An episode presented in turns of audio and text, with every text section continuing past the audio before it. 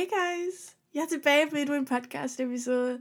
Plot twist. Jeg føler hver gang jeg udgav en episode. Så jeg holder jer lidt på tæerne, fordi I har faktisk ingen idé, hvornår der kommer en episode ud.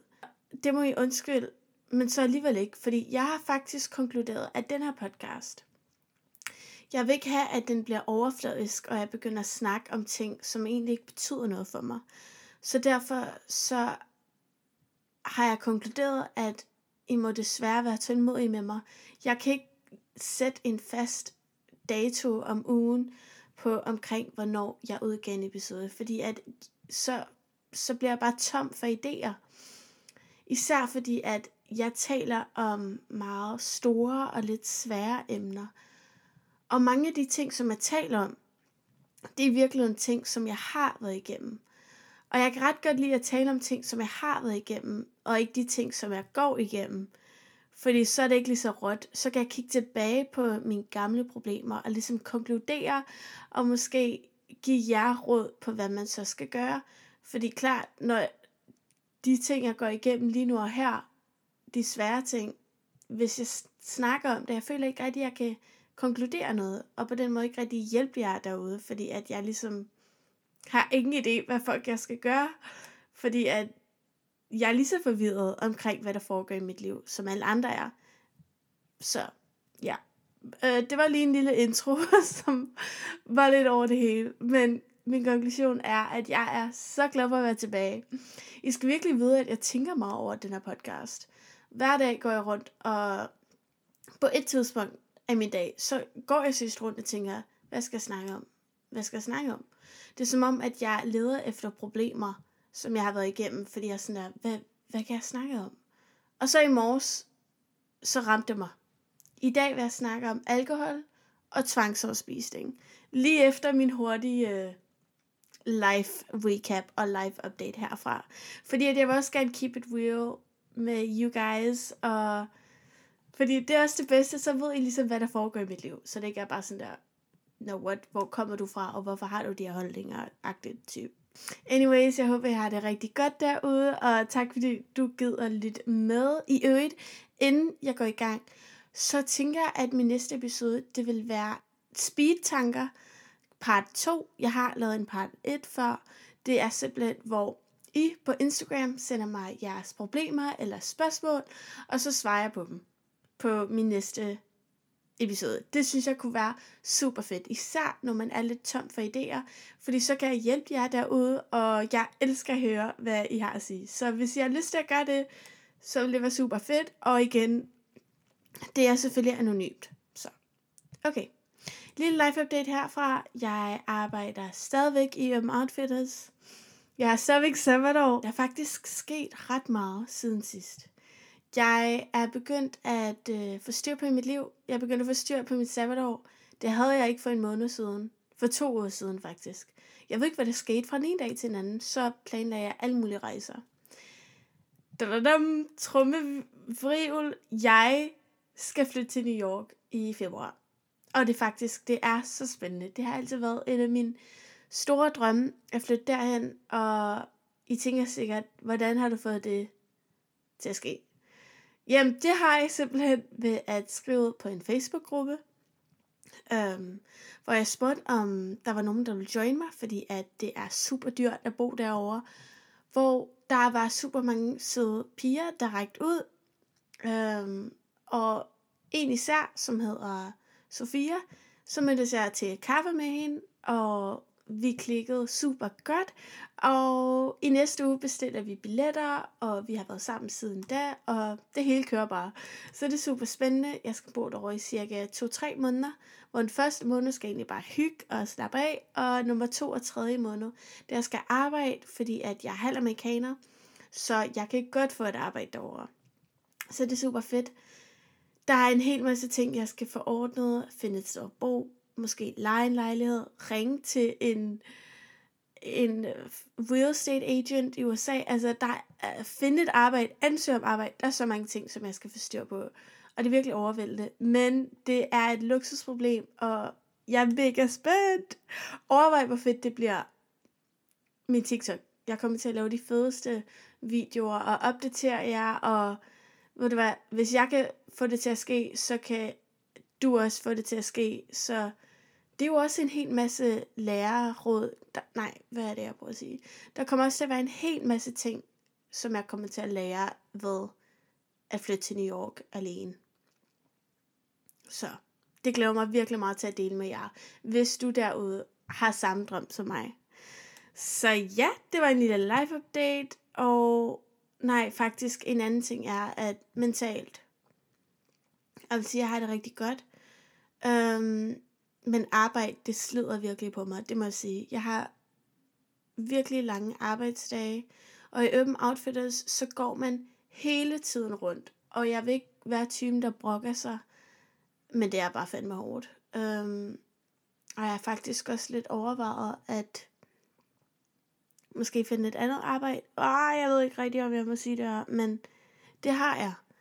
Det har jeg, fordi at det er fandme hårdt. Men så er der også bare en side af mig, der sådan der, alting i livet er ikke godt og nemt. Der, der er også meningen ved, at der er nogle ting, der er hårde. Det skal også være hårdt en gang imellem. Fordi at der er også værdi i ting, som er hårde. For eksempel når man laver en aflevering skole. Det er ikke meningen, at det skal være nemt at lave lektier, eller tage sig sammen og lave en aflevering, eller tage sig sammen og træne. Du, der er så mange ting i livet, der er meningen, der skal være hårdt, fordi man får noget godt ud af det. Så ja, jeg er lige i gang med at finde ud af det. Det er bare lige så I ved derude, at sabbatår er seriøst ikke kun fest og ballade og et glansbillede. I virkeligheden, så skal man arbejde virkelig meget for at tjene penge, så man rent faktisk kan gøre de ting, man har lyst til. Fordi at jeg har ikke lige pt. råd til at flytte til New York, og jeg skal spare op til det. Så det kan være lidt surt, men ja, på den anden side, så kan jeg også rigtig godt lide Urban Outfitters. Oh.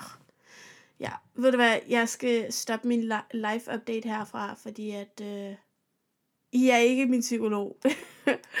og ja, det hjælper ikke for jer at høre om, at jeg er forvirret. Så jeg håber virkelig, I har det godt. okay. Før jeg går i gang, så skal jeg faktisk lige anerkende, eller ja, der, der er noget, jeg har på hjertet, som jeg lige skal dele ud.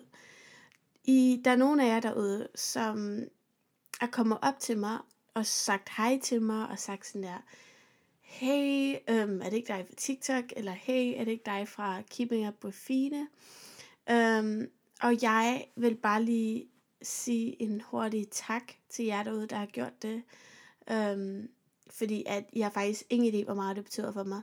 Jeg havde en dag på arbejde, hvor jeg var faktisk virkelig nede. Det var bare sådan en lortedag, hvor det var bare sådan en dag, hvor man er ked af det, og har ondt af sig selv. Hvor i virkeligheden, så er der intet vildt eller dårligt, der skal i sit liv. Men hvor der bare op og tænker, jeg har givet op på denne dag, jeg gider ikke. Man er bare i dårlig humør, hvad kan jeg sige. Det er menneskeligt og normalt. Jeg havde sådan en der dag, og jeg overgår simpelthen ikke være på arbejde. Og der var så mange mennesker, og det gik bare ned ad bakke. Så kommer der en pige hen til mig. Jeg skrev faktisk hendes navn ned. Hun hed Sofia. Hun kommer hen til mig, og så siger hun til mig, at hun har været, hun har gået rundt i 20 minutter, og overvejet at gå op til mig og sige hej. Og så siger hun, hej, er det ikke dig fra Keeping Up Fine? Jeg lyttede til en podcast, og jeg synes, den er vildt god. Et eller andet i den retning. Jeg kan faktisk ikke helt huske, hvad det var, hun sagde. Øhm, og så begyndte hun næsten at græde, og ikke for at out hende overhovedet, men bare for at sige tak til dig, Sofia, der var derude, fordi at efter det øjeblik, hvor du kom op til mig på arbejde, jeg kan lige så godt sige nu, at det var seriøst. Det var, du skiftede hele mit humør. Jeg var, jeg havde en virkelig dårlig dag, og da du kom, efter du kom op til mig, og jeg lærte dig at kende, og du anerkendte min podcast, jeg kan bare sige, at jeg blev i så godt humør efter det. Altså jeg gik rundt og snakkede og med mine kollegaer omkring det. Jeg gik rundt på en lyserød sky, og jeg var lige pludselig bare i godt humør. Og det var bare... Jeg ved ikke hvorfor, fordi jeg kender dig jo ikke. Du er en fremmed menneske, men du reddede min dag. Er det ikke vildt, hvordan mennesker, som man ikke engang kender, kan redde sin dag? Det er sindssygt, hvad vi kan gøre for hinanden. Hvis bare man er sødere for hinanden, eller bare lige går den der extra mile. Altså det er sindssygt, så tusind tak Sofia. Jeg vil bare lige anerkende dig, fordi at det var godt nok et øjeblik, jeg aldrig nogensinde glemmer. Fordi ja, det, det ramte bare virkelig et ømt punkt. Så tak til dig. Videre til episoden. Okay. Som sagt, så sagde jeg, at jeg vil gerne snakke om alkohol og tvangsoverspisning. Trigger warning. Nej, skal man gøre det? Jo, måske til tvangsoverspisning, fordi at det er en spiseforstyrrelse. Øhm, det her er et meget, meget personligt emne, jeg snakker om. Og det er super grænseoverskridende, hvis jeg overtænker det, og tænker på, at jeg udgiver det her og lægger det ud på internettet, så det skal I bare vide. Men jeg jordnær meget mig selv, og bare tænker, hvad det er. alt i slutningen af dagen, så er der intet, altså, vi er alle sammen mennesker, vi har alle sammen ting, vi har gået igennem. Hvis det var, at jeg overtænkte så meget, at jeg ikke lagde det ud, så ville jeg tænke nærmest bedre, så ville jeg tro, at der var noget galt ved mig. Fordi at jeg er pinligt berørt over, hvad jeg har været igennem. Når i virkeligheden, så er jeg ikke pinligt berørt over det. Jeg er kommet videre fra det her stadie i mit liv. Jeg har accepteret det. Og hvis jeg på en eller anden måde kan hjælpe nogen derude, så er det det var, at jeg lægger det her ud og er personlig og omsorgsfuld med jer. Så nu går jeg bare i gang. Og når det her så en lille en anden lille notat, det er at jeg er kommet væk fra tvangsoverspisning. Jeg er super stolt over at kunne sige det, fordi at det har virkelig været op ad bakke. Øhm, jeg gik igennem en periode i mit liv for fire år siden. Jeg er 19, snart 20. Det her var da jeg var 15, 16. Så på den måde, så, kan jeg også, så har jeg også styrken til ligesom at sige det højt og snakke om det, fordi det her har været noget meget hemmelighedsfuldt for mig. Øhm, jeg har ikke engang sagt det til mine tætteste veninder, fordi altså nogen af mine tætteste veninder, fordi hvordan, hvordan nævner man det? Hvordan siger man, hey, by the way, jeg havde en spiseforstyrrelse for fire år siden. Og ikke engang den normale spiseforstyrrelse, hvor man underspiser, men tværtimod, jeg overspiser super meget, og du var ved siden af mig, og du havde ingen idé. Øhm, det er ikke sådan, at man lige pludselig bringer op over kaffe, fordi jeg er ligesom kommet videre fra det. Men nu, øh, ej, så ja, nu går jeg bare i gang. Til jer derude, der ikke ved, hvad tvangsoverspisning er, så har jeg faktisk tænkt mig at læse definitionen fra Google op. Så tvangsoverspisning, som også øhm, kaldes for BED, Binge Eating Disorder, det er en alvorlig psykisk lidelse, hvor en berørte oplever episoder med tvangsmæssige overspisninger, efterfulgt af følelser af skam, skyld og vemmelse. Personer med tvangsoverspisning er ofte karakteriseret ved at have mange negative tanker, lavt selvværd samt en følelse af at være forkert. Alle de her ting oplevede jeg, og jeg vil ikke være den type pick me girl, at jeg snakker om det her og deler ud om det her. Tværtimod, jeg deler bare ud af min egen personlige oplevelse for at hjælpe andre. Um, og jeg har været til lægen med det her problem, så jeg har fået diagnostiseret, at jeg har kæmpet med det her problem. Og som sagt, jeg kan stolt sige, at jeg er kommet videre fra det. Jeg gør det ikke mere. Men for fire år siden, så var det en kæmpe problem i mit liv. Og det var noget, som jeg følte mig skammet omkring. Det var noget, som jeg nærmest følte skulle være hemmelighedsfuldt. Jeg følte nærmest ikke, at jeg kunne sige det til folk. Der gik en lang periode, inden jeg overhovedet turde sige det til min mor og min søster. Og jeg følte mig bare så forkert på den. Det var fra cirka i perioden fra 9. og 1. G, 9. klasse og 1. G, at jeg virkelig kæmpet meget med det. Og jeg ved godt, jeg sagde, at jeg gerne ville snakke om alkohol og tvangsoverspisning. Måske det med tvangsoverspisning aspektet. Men det er simpelthen fordi, at grunden til, at jeg nævnte alkohol, det er fordi, at det var en kæmpe faktor. En af de ting, der ligesom triggede mig øhm, til at overspise. Fordi det var sådan, at i 9. klasse og 1. G, der hvor man begynder at drikke alkohol. Det gjorde jeg i hvert fald. Jeg er helt med på, at hver generation, jeg føler nærmest, de starter før og før. Men anyways, jeg begyndte at drikke alkohol i 8. 9. Nej, 9. klasse til 1. G. Det var der, jeg for alvor begyndte at drikke alkohol.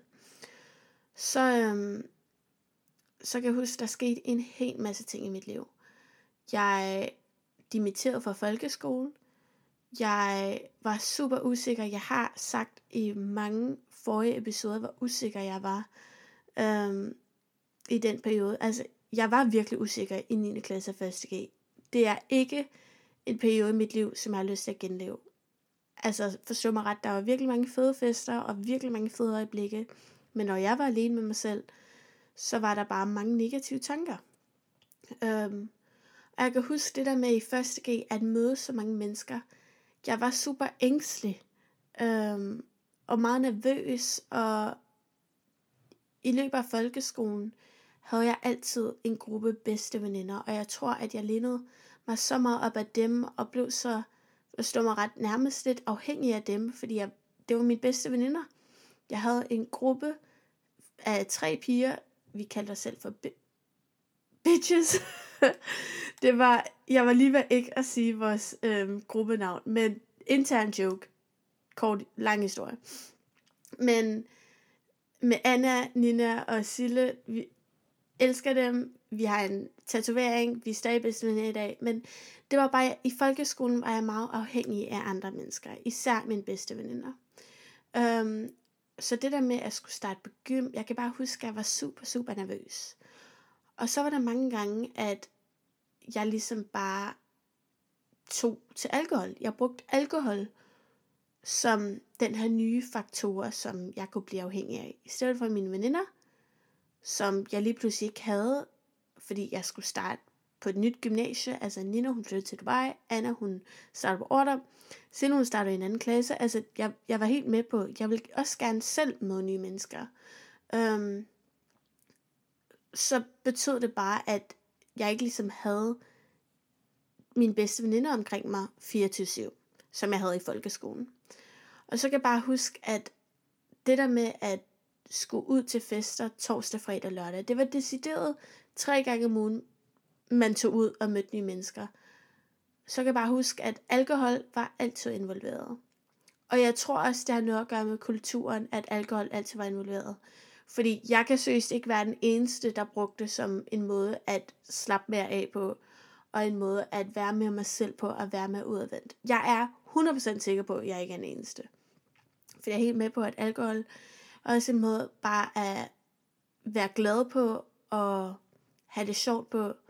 Men jeg tror faktisk, at jeg brugte det lidt mere som både en coping mechanism, en måde at være med udadvendt på, men også en måde at være en del af kulturen på. Alle andre omkring mig drikke sig bankelamme, så jeg gjorde bare det, hvad mine venner gjorde. Øhm, men også det der med at ligesom, ja, være med udadvendt og lære nye mennesker at kende på. Det var en af de ting, som man bare gjorde. Og det gør man jo også i dag, jeg shit-talker det ikke på den måde. Der kan, man kan godt have det sjovt med alkohol. Men dengang, så var det bare lidt for meget. Det kan jeg godt se. Jeg drak alt for meget alkohol. Også fordi man går i 9. klasse 1. G. 15-16 år. Altså, man er fucking ung. Man skal ikke drikke alkohol så meget. Jeg, jeg, jeg drak alt for meget alkohol. Øhm, ikke for at lyde for kedelig eller voksenagtig, men det er et faktum. Så, okay, jeg snakker for meget lige nu. Det der skete var, at jeg ville drikke alkohol til alle de her sociale arrangementer. Jeg ville have det mega fedt. Jeg vil typisk se blackoute, fordi at jeg havde intet kontrol over alkohol i den forstand, at jeg vidste ikke, hvad jeg lavede. Jeg eksperimenterede stadigvæk med alkohol. Jeg kendte ikke min grænse. Når man laver drukleje, man ved ikke rigtigt, hvornår man skal sige stop. Man bliver bare ved. Hvis der er en fyr, der siger, hey, lad os bunde den her drink, lad os lave bundekonkurrence, så gør man det. Dengang så jeg eksperimenterede med det. Jeg havde ingen idé, hvad det var, jeg lavede. Um, og det havde dem omkring mig heller ikke, så man drak bare. Og nogle gange så blackout. Virkelig mange gange faktisk. Og blackout til dem, der måske ikke ved det, det er egentlig, hvor man ikke kan huske, hvad der skete. Hvad det sker. Så stiv var jeg. Og så ville jeg komme hjem, øhm, typisk med mine veninder, og så var der altid natmad. Øhm, og ikke sådan noget, altså forstå mig ret, natmad derhjemme. Der var egentlig bare mad. Man tog noget natmad, inden man gik i seng. Og det var egentlig også en ret smart metode til ikke at få tømmermænd, fordi at på den måde kunne jeg både drikke fredag, lørdag og torsdag. Altså fordi jeg fik aldrig tømmermænd, fordi jeg altid spiste så meget, når jeg kom hjem. Og igen, når jeg kigger tilbage, var jeg alt for hård mod mig selv. Fordi at der er jo intet galt i at spise natmad. Det er jeg helt med på. Natmad er nogle gange noget af det bedste ved en aften ude. Men det, der skete for mig, det var, at det simpelthen tog overhånd, det her natmad. Det var sådan noget med, at jeg bare følte mig ude af kontrol, og når de andre piger var ligesom færdige med at spise, så var det som om, at jeg bare følte, at jeg stadig var sulten. Og ikke engang sulten, jeg følte, jeg følte mig bare ikke tilfreds. Altså, det var som om, at en eller anden kraft tog over mig, og at jeg spiste bare alt i syne. Alt jeg kunne se. Alt i køkkenet. Jeg blev bare ved med at spise. Um, og igen, dengang, så var jeg super skammer over det. Og min veninde tænkte bare, okay, fuck, du kan spise meget, du har en stor appetit. Øhm, men når jeg vågnede op dagen efter, så vidste jeg helt præcist, at der var et eller andet galt, fordi at det var absurd meget. Øhm, det var ikke bare to stykker brød, det var altså, jeg, jeg, jeg vil ikke engang sætte en, jeg vil ikke engang sætte, jeg vil ikke engang sige, hvor meget mad det var, fordi at til dem, der går igennem det her, så, eller der kender til tvangsoverspisning, så er det så forskelligt fra person til person, hvor meget mad, der skal til, før det kan karakteriseres som tvangsoverspisning. Men for mig i hvert fald, så var det så meget, at jeg fik ondt i maven. Altså, jeg spiste fucking meget mad. Og det var som om, jeg ikke havde kontrol over, hvor meget jeg spiste. Det var bare som om, at der var en dæmon, der tog over min krop, og jeg kunne ikke holde op med at spise. Jeg kunne kun holde op, når jeg havde ondt i maven. Øhm, og igen, alkohol var et af de faktorer, der virkelig triggede mig. Fordi at i tvangsafspisning, så føles det virkelig som om, man ikke har kontrol over sin krop. Det føles som om, at man bare kan spise så meget, så absurd meget, at man er sådan helt overvældet, fordi at man tænker, hvad sker der? Jeg kan normalt aldrig spise så meget. Burde jeg ikke være mæt lige nu? Men det er det, jeg, jeg kan ikke forklare følelsen. Det er seriøst som om, at man ikke har kontrol over sin egen krop. Så er det jo klart, at alkohol, når jeg er så stiv og blackouter, at det også er en kæmpe faktor i, at det kan ligesom være en katalysator, eller du ved, en faktor, som gør, at det ligesom starter den her overspisning og episode i mit liv. Um, så det var virkelig svært. Det var en virkelig svær periode for mig. Fordi at jeg ville bare vågne op med skyld, skam. Jeg ville føle mig hævet. Jeg ville føle mig klam. Jeg havde så dårligt selvtillid og selvværd. Jeg er helt med på, at der er stor forskel på selvtillid og selvværd. Øhm, så det er også derfor, at jeg kan tydeligt se nu, begge dele var bare ned og bakke. Og jeg tror også, det er det, der ligesom gjorde, at det var en ond spiral. Fordi at så ville jeg nærmest trøstespise, når jeg kom hjem fra en aften ude. Jeg har drukket alkohol. Jeg er glad. Jeg har det fedt med veninderne, men kommer hjem. Og så var det bare perfekt opportunity for mig at årsvis. Og når jeg kigger tilbage, så det var virkelig en svær periode. Fordi jeg følte seriøst ikke, at jeg kunne sige det til nogen.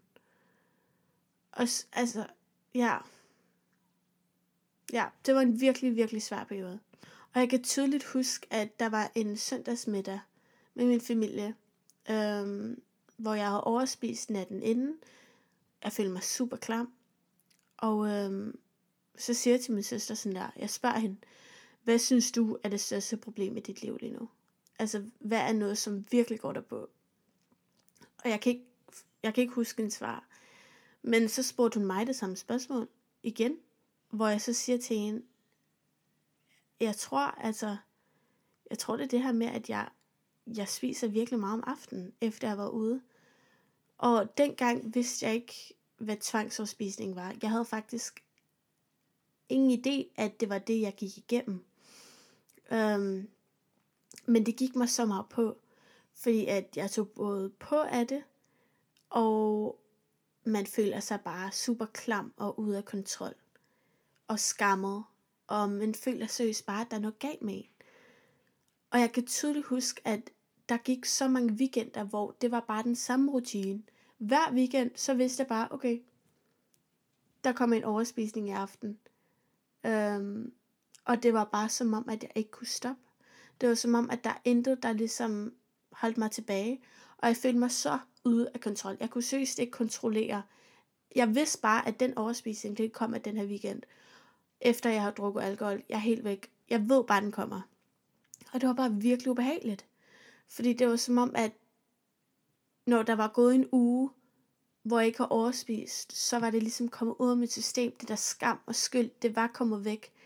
Og så lige pludselig, så kommer det igen. Så gør jeg det igen. Og så kommer den der dårligt selvtillid, dårligt selvværd, skam, skyldfølelse. Helt, så startede det helt forfra. Og det var seriøst forfærdeligt. Jeg, vil ikke, jeg kunne aldrig nogensinde... Følelsen af morgen efter man har overspist så meget, det er en af de værste følelser, jeg har været igennem mentalt. Og det vil jeg ikke ønske min værste fjende at gå igennem, fordi man har det bare så forfærdeligt dårligt med sig selv. Så ja, efter den periode, så begynder jeg at dele ud omkring det til min søster, på den måde, som jeg nu gjorde det på. Jeg begyndte at sige, at fordi nu var det ligesom sket flere weekender i træk, hvor jeg kan mærke, okay, det her bliver ligesom en fast rutine, som jeg går igennem, og jeg forstår det ikke. Mine veninder spiser ikke lige så meget som mig. Og forstå mig ret til jer, der, ikke for, til jer derude, der måske ikke kender til tvangsoverspisning. Jeg kan love jer for, at det var ikke bare en lille mængde mad. Det var meget. Det var absurd meget. Altså, jeg fik kvalme af, hvor meget jeg spiste. Um, og ikke bare fordi, at jeg er typen, der får kvalme af lidt mad. Ja, det var super meget mad. Det endte med, at jeg så kom mig til en, øh, en læge faktisk, hvor jeg så deler ud omkring, hvad det var, jeg følte, hvor han så diagnostiserer mig med tvangsoverspisning. Øhm, og her følte mig seriøst bare på barbund. Jeg havde ingen idé, hvad jeg skal gøre. Altså, jeg, jeg havde det så dårligt med mig selv. Og jeg følte mig seriøst på barbund. Jeg, jeg, det tog mig så lang tid at dele det til mine tætteste veninder. Altså, jeg, jeg tror faktisk ikke, I forstår. Der er måske fem mennesker i mit liv, der ved, at jeg har gået igennem det her. Fordi at det er, man føler sig så, man har det bare så dårligt med sig selv. Der, det var virkelig en, hvad kan, hvad kan jeg sige, er det de største hemmeligheder, jeg gik bare rundt med. Fordi jeg vidste, ingen, der var ingen andre, der talte om det. Altså, der var ingen andre omkring mig, der, der havde det på den måde. Um, og jeg har ingen idé, hvordan jeg overhovedet er kommet forbi den stadie i mit liv. Jo, det ved jeg selvfølgelig. Nu er der gået fire år. Lang, altså jeg kommer ikke til at snakke om, hvordan jeg kom over det, fordi det er sådan lidt en længere historie. Men når jeg tænker tilbage på mig dengang, jeg var så opslugt af den spiseforstyrrelse, at jeg troede aldrig nogensinde, jeg ville kunne komme væk med det. Men jeg, fik, jeg begyndte også at gå til gruppeterapi i USA, øhm, eller ikke i USA, men virtuelt med andre kvinder fra USA. Vi var cirka otte kvinder, som virtuelt vil mødes med en psykolog hver uge, øhm, hvor vi så vil snakke om det, og gik til terapi omkring det, og så videre, og behandling for det. Alt muligt. Altså, det har virkelig været forfærdeligt. Og alt imens jeg gik til terapi og alt det der, så var det igen en hemmelighed. Altså, jeg sagde det seriøst igen ikke til nogen.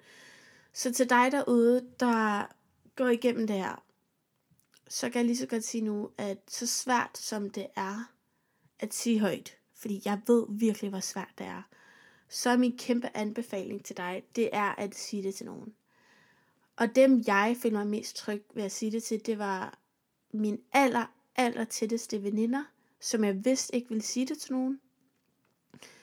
Men så også min søster og min mor. Fordi at, og jeg ved ikke, men de havde, de, de judger mig overhovedet, de judger mig på ingen måder.